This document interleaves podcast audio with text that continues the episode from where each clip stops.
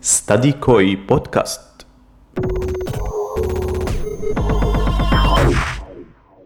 هذا المحتوى مهم لكل الطلاب الذين يدرسون أو يتطلعون للدراسة في تركيا. مرحبا بالجميع. لنبدأ.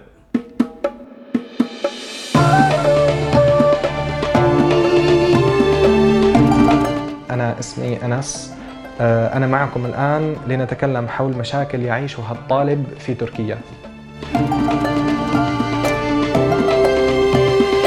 بيتصور البعض إنه ستدي كوي كشركة تعليمية لازم دائما تظهر تركيا على أنها أفضل بلد بالعالم وتفضل يا طالب أمامك البحر وجماله أمامك النجوم والجبال والثلوج وحياتك راح تكون لوز ولكن بتشكرك إنك اخترت هذا الموضوع لنحكي بالفعل عن مشاكل حقيقية ربما بيعيشها الطالب.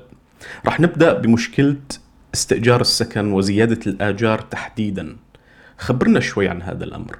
هلأ موضوع السكن أول شيء أنا بوصف طالب أول ما بيجي لهون أو إن كان مسجل بجامعة معينة أو لسه ما مسجل السكن يربطه بالجامعة يعني ما تسكن بسكن جامعي ممكن يكون غير مريح لإلك لكن الجامعة اللي تسجل فيها حاول بالمنطقة نفسها بحوالي الجامعة تسكن قانونها الز- الدولة التركية بتحدد آه، زيادة آه، سنوية على العقد تبعك. إن كان العقد تبعك آه، سنوي فبشهر كذا ينتهي مثلا فلنفرض بشهر شباط بينتهي عقد أجار بيتك. وبدك تجدد العقد في زيادة. بتحددها الدولة التركية. مرات تكون 18% إلى كحد ما 23% أو 25% هاي الزيادة اللي أنت مجبر أو واجب عليك أنك تدفعها. هلأ بقية الزيادات اللي بيطلبها صاحب البيت آه، أول شيء هي مو من حقه. والقانون التركي دائما هلا آه، مع المستأجر. هون القانون التركي مع المستأجر.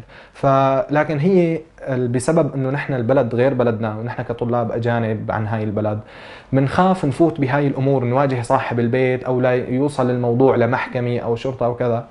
هلا الصراحة أنا واجهت كذا حالات بعرفها من آه، عن طريق معارفي أو أصدقائي. إنه كانت عينهم قوية شوي على صاحب البيت بسبب إنه كان هو بده يرفع لهم الأجار من ال 4000 إلى 8 ولأنه هيك صار سعر السوق. آه، بالنسبة لهم هن كانوا مستأجرين من خمس سنوات في هذا المنزل وكان مستمر معهم في الزيادة السنوية. لكن لما السنة الماضية أنت مثل ما بتعرف السنة الماضية لليوم صار ارتفاع بالعقارات بشكل هائل. والأجارات كمان بسبب إنه السياح تجي زيادة والأجانب صاروا كتار هون. فهذا شيء رفع الأجارات. فهو بيقول لك ليش أنا عم باخذ 4000 من هاي العائله وبقدر آخذ الضعف؟ فيا بدي أرفع عليهم يا بدي طالعهم هذا القانون ما في قانون ما بيسمح له. الزيادة السنوية هي سامحت له بينما دائما القانون مع المستأجر. وإذا أي حدا واجه هاي المشكلة إذا كان آخذ البيت عن طريق مكتب بيتواصل مع المكتب والمكتب فورا بي- بيحوله لموضوع ال ال الإدارة. طيب أنس كيف بإمكان الطالب يحل هاي المشكلة قبل حدوثها؟ هل في إجراءات أو معايير ممكن ألتزم فيها لحتى ما أوصل لهي المرحلة؟ والله الصراحة مثل ما قلت لك من شوي نحن كطلاب أجانب هون يعني ما بنعرف نحن طبيعة التعامل بالشعب. ولا هلا مثلا ممكن واحد ببلده بيكون بيعرف العائلة الفلانية أو الشخص الفلاني أو مثلا شركة فلانية أو كذا من طريق الصدق أو من طريق ال- الطمأنينة في التعامل ما يكون في مثلا نصب أو سرقة أو أيا كان.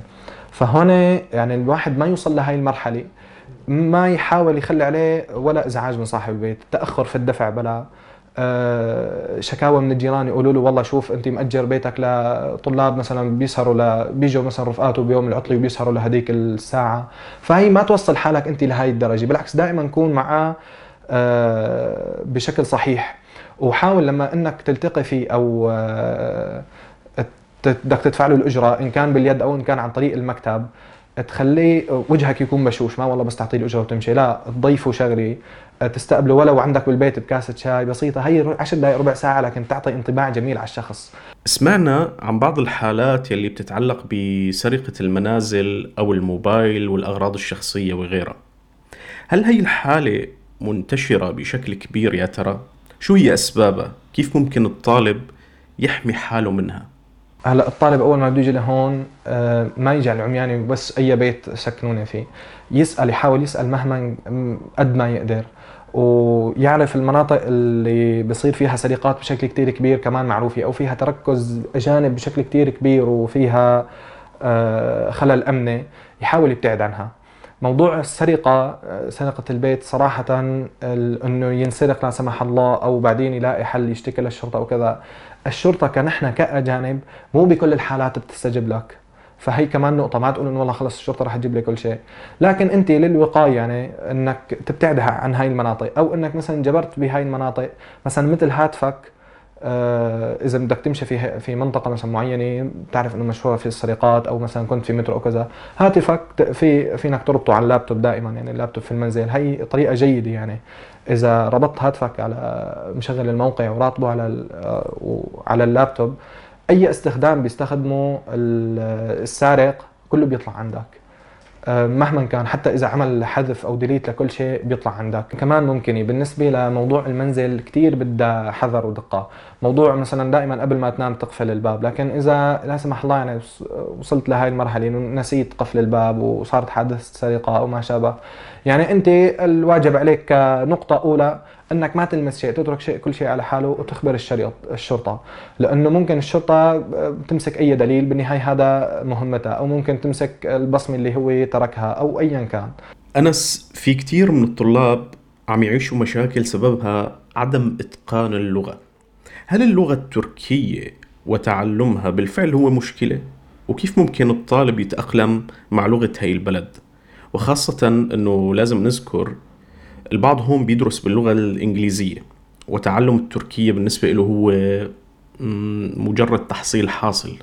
موضوع اللغة أول ما تجي ما تلاقي بحالك بمحيط نفس المحيط اللي كنت فيه أنت. إن كان محيط عربي أو محيط آه، حسب البلد اللي أنت كنت فيه عايش فيه أو تكون أصدقاء عرب. معلش اختلط مع الاتراك بموضوع آه، حاول آه، عمل يكون مناسب مع دراستك أو بفترة صيفية. بالنسبة لموضوع اللغة ما تحتاج أشهر طويلة. ممكن أنت بإجازة صيفية بتقضيها هون بالعمل كثير بتتطور لغتك أو بتتحسن.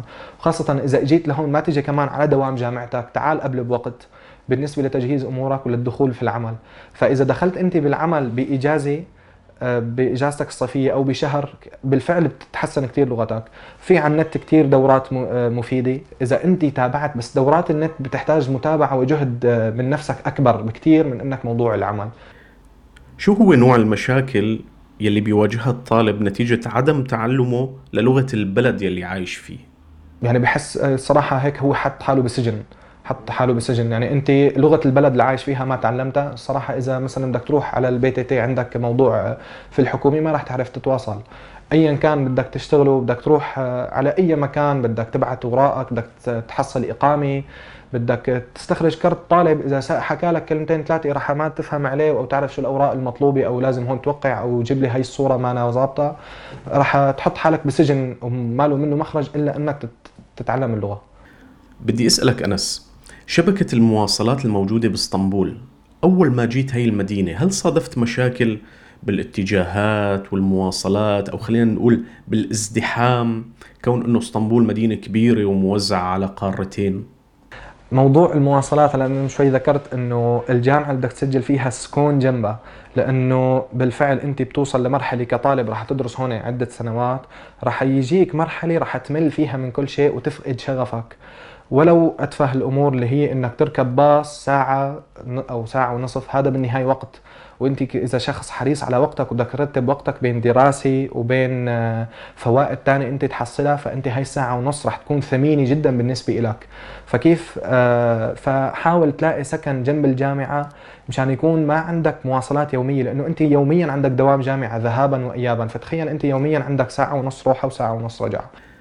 من خلال لقاءاتي مع الطلاب كانوا يتطرقوا لفكرة انطباعهم المسبق عن المأكولات التركية. كلنا بنشوف بالإعلام هذا الكم الهائل من المطاعم والطهات يلي بيعرضوا مأكولاتهم بطريقة بتفتح الشهية. ولكن بعد وصولهم لتركيا اكتشفوا إنه مش كل شيء هون لذيذ. مش كل شيء مناسب لذوقهم. موضوع الأكل مسبب لك شيء مشاكل بتركيا؟ والله موضوع الطبخ التركي يعني ما كتير قريب على ذائق على الذوق تبعنا. وأنا أول ما أجيت آه، بالنسبة لموضوع الأكل أنا كشخص حسب الشخص شو كثير بيفضل ما كثير بيفضل. هلأ أنا بموضوع الطعام بشكل عام ما عندي فيه كثير تدقيق أو إشكال هي الاكله ما بحبها وكذا. بس بالفعل هون في أكلات تركية مثلا أنا ما لا قربت عليها ولا ما حتى لو قربت دقتها مثلا ما حبيتها. اللي هي مثلا مثل أكلات التنتوني وما شابه وغيرها. هلأ مثلا الدونير التركي آه، والله محبب يعني. حتى في عندهم هون مشهور ب الدونير اللحم. ترى مشهورين فيه. هلا المشاوي ما هي ما مشاوي هي تبع اللحم. ترى لذيذه عندهم. لكن موضوع الطبخ بشكل عام التركي آه، كثير بيحبوا الحر. آه، بدك تنتبه لهي الأمر. آه، في عندهم أكلات طيبة بعد ما جربتها. لكن من قبل لما كنت أشوفها أو أتخيل إني آكلها كنت هيك مثلا إشمئز أو أنفر منها. لكن فيما بعد إيه حبيتها. مثل التشيكوفتا مثل المحار اللي بيكون فيها رز. كانت طيبة. بدنا نعرف من خلالك شو هي المخاوف يلي بيعيشها الطالب قبل اتخاذ قرار المجيء والاستقرار بتركيا. بخاف هلأ المخاوف إذا كان هو جاي الطالب بدون عائلته بخاف مثلا إنه شلون بدي أتأقلم لحالي شلون بدي أبتعد عن عائلتي الاشتياق المشاعر هي كذا. بالفعل في بعض الأشخاص يعني بعد أسبوع تقول بدي أرجع معك بدي أكمل يعني بدي أرجع لعند عيلتي. ولو إنه هو مثلا أنت تشوفه شاب من في السن من 18 سنة 20 سنة لكن بالنهاية هو موضوع اشتياقه وتأقلم مع عائلته بيكون مثلا من من الصغر لأنها الثانوية بده يبلش بالجامعة هو مرتبط مع عائلته ما جرب يبتعد ابدا يعني. فراح يواجه مشكلة بهذا الموضوع. في مخاوف ثانية بتسبب إنه عدم الاستقبال هون إنه أخي طب أنا شو عرفني إنه هذا المجتمع رح يستقبلني رح يأهل ويسهل فيني. ايا كان إن كان في هلأ الجامعات ما صراحة ما واجهنا فيها كثير مشاكل.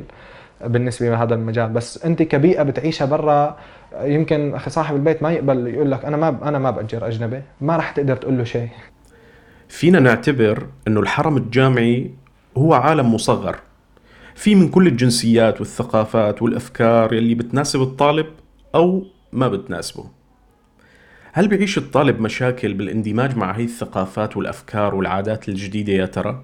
وخصوصا بأول سنة دراسية له هلا اهم شيء الطالب يكون ما سريع التأثر بحوله. وما يتأثر بالأشياء اللي بيشوفها مهما لو كانت مثلا أخي هي شغلة سيئة أو غير عادات وتقاليد وبس الكل عم يعملها مو إجباري أنا اساويها لو كنت أنا مختلف عن هالمجموعة. أو عن الأشخاص اللي بواجهها. بالنسبة لموضوع الصداقات أو اللي بيواجهها بالجامعة هي عالم مصغر مثل ما حضرتك تفضلت. فأنت بدك تواجه فيها بدك تخيل حالك بالعالم الكبير رح تواجه فيها شخص منيح وشخص سيء. فأنت ما في الأول ما تجي آه، توثق بأي حدا ولا إنك فورا آه، يدخلوا على بيتك أي حدا لا أنت في أشخاص معينين فيما بعد رح توثق فيهم تتعرف عليهم. من البداية بدك تكون حذر. أول شيء تحافظ على مبادئك قيمك أخلاقك. ولو إنك ابتعدت عن عائلتك بس ما إنك آه، إنه والله خلص أنا طلعت بنسى هذا الأمور. لا بحافظ عليها أنا كشاب واعي بقدر أفكر بعرف الصح من الغلط. ببين أخي ما في واحد ما بيعرف الصح من الغلط. سؤالنا الأخير أنس رح يكون حول الملل اليأس فقدان الشغف. مشاكل تكررت عند شريحة معينة من الطلاب. كيف بيقدر الطالب يتجاوزها برأيك؟ هلا الصراحة هي بالفعل مثل ما تفضلت إنه هي بتجي على كل الطلاب. إي نعم تجي فترة معينة لإنه بيكون أول ما بلش عنده شغف وعنده طاقة ليوصل. بس بعد مرور الوقت تمضى أول سنة أو آه، سنة ونص سنتين بكون بنص المشوار. هاي الحالة بتيجي بنص المشوار للطالب بالفعل مشان يفقد سيطرته. بتجي بنص المشوار لتخليه يفقد شغفه وما يكمل ويشوف إنه لسه ليكمل مشواره بعيد. ما يشوف إنه والله باقي لي خطوة. لا لسه إنه عندي خطوات كثير لوصل. ف هي الأمور ليتجنبها أول شيء هو بده يكون في أسباب هي بتصير. هلأ الفراغ أو الملل بسبب هذا فقدان الشغف وبسبب أو تراكم الوظائف عليك ترى كمان بصير أنت مثلا أول شيء عندك وظيفة بتقول بكتبها. بس لما بكون عندك سبع وظائف بتقول شو بدي لحق للحق. أو مثلا اللي بيكون تارك مادي وبيجي بنهاية الفصل أو على الامتحان بده يدرسها بقول شو بدي لحق للحق فهي هي نفسها شو بدي لحق للحق بالعامية. هي من جواته هو فائد الشغف لل- للشغلة أو فائد السيطرة عليها. فما يجعل تراكمات على حاله لأنه هي صراحة الملل أو فقدان الشغف أو إنه يترك المجال هي بتكون بسبب تراكمات معينة. فما يخلي شيء على تراكمه لا وظائف لا يترك بفراغ بوقته. إذا أنت شايف إنه دراستك سهلة أو فرعك ما متطلب الكثير من الوقت ما تضيع باقي الوقت بكل طلعات وروحات. بالعكس حلو تروح روح وتنزه وتعرف على أماكن. في كتير حلوة أماكن بإسطنبول خرج الواحد يروح لها إن كان بحب طبيعة إن كان بحب بحر إن كان بحب أماكن تسوق إن كان ايا. في ما شاء الله كتير هون هي الأماكن. بس ما يقضيها كل وقته لأنه اللي بيقعد بإسطنبول سنتين وثلاثة وبده يفتل بس بهالأماكن ما بيخلص. اللي بيجي بغرض السياحة ما بيخلص. فهذا الطالب ليجهز لهذا الأمر. أول شيء يكون وقته مرتب بشكل كتير كبير وحاسب حساب لكل شيء. إذا هو كان عنده موضوع مواصلات يومية وتأقلم معاه فهذا شيء جدا ممتاز. موضوع التأقلم مع المواصلات ما كل الناس بتقدر له الصراحة. آه إن كان عنده بقية التراكمات مثلا ما يخلي مثلا وقت فراغ. إن كان هو بحب الرياضة يمارس الرياضة. إن كان هو بحب آه لعبي ما مثلا تنس طاولة كمان يمارسها يعني ما يحرم حاله من هاي الأمور. ولو إنه كان عنده ضغط دراسي بس أنا ما عم أقول له كل يوم مارسها لمدة 3 4 ساعات وضيع وقتك فيها لا. عندي ممكن في اليوم نصف ساعة ساعة تلعب رياضة تنشط جسمك تغير آه، تنوع النوع اللي أنت مختص فيه ما إنه كله فاتح كتاب وعم بدرس. حتى ممكن أنت تسجل أنا بنصح يعني برفقاتي إنه أخي ممكن تسجل بدورة خفيفة اونلاين ليش؟ انت مثلا بتغير مجال الكتب اللي عم تدرسه، مثلا انت عم تدرس بفرعك مثلا نفرض موضوع الطب أو مثلا أنا عم بدرس العلاج فيزيائي، ممكن أنا أتعلم مهارة جديدة، مهارة مثلا دورات بسيطة تكون مدتها شهر شهر ونص، ما تكون دورات هي تكون عبء عليا، بالعكس تكون تنوع بالنسبة لإلي.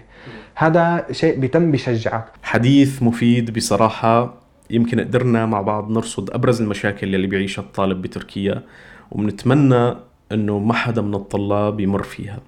أنا عمر من ستدي كوي بودكاست بحييكم إلى حلقة جديدة.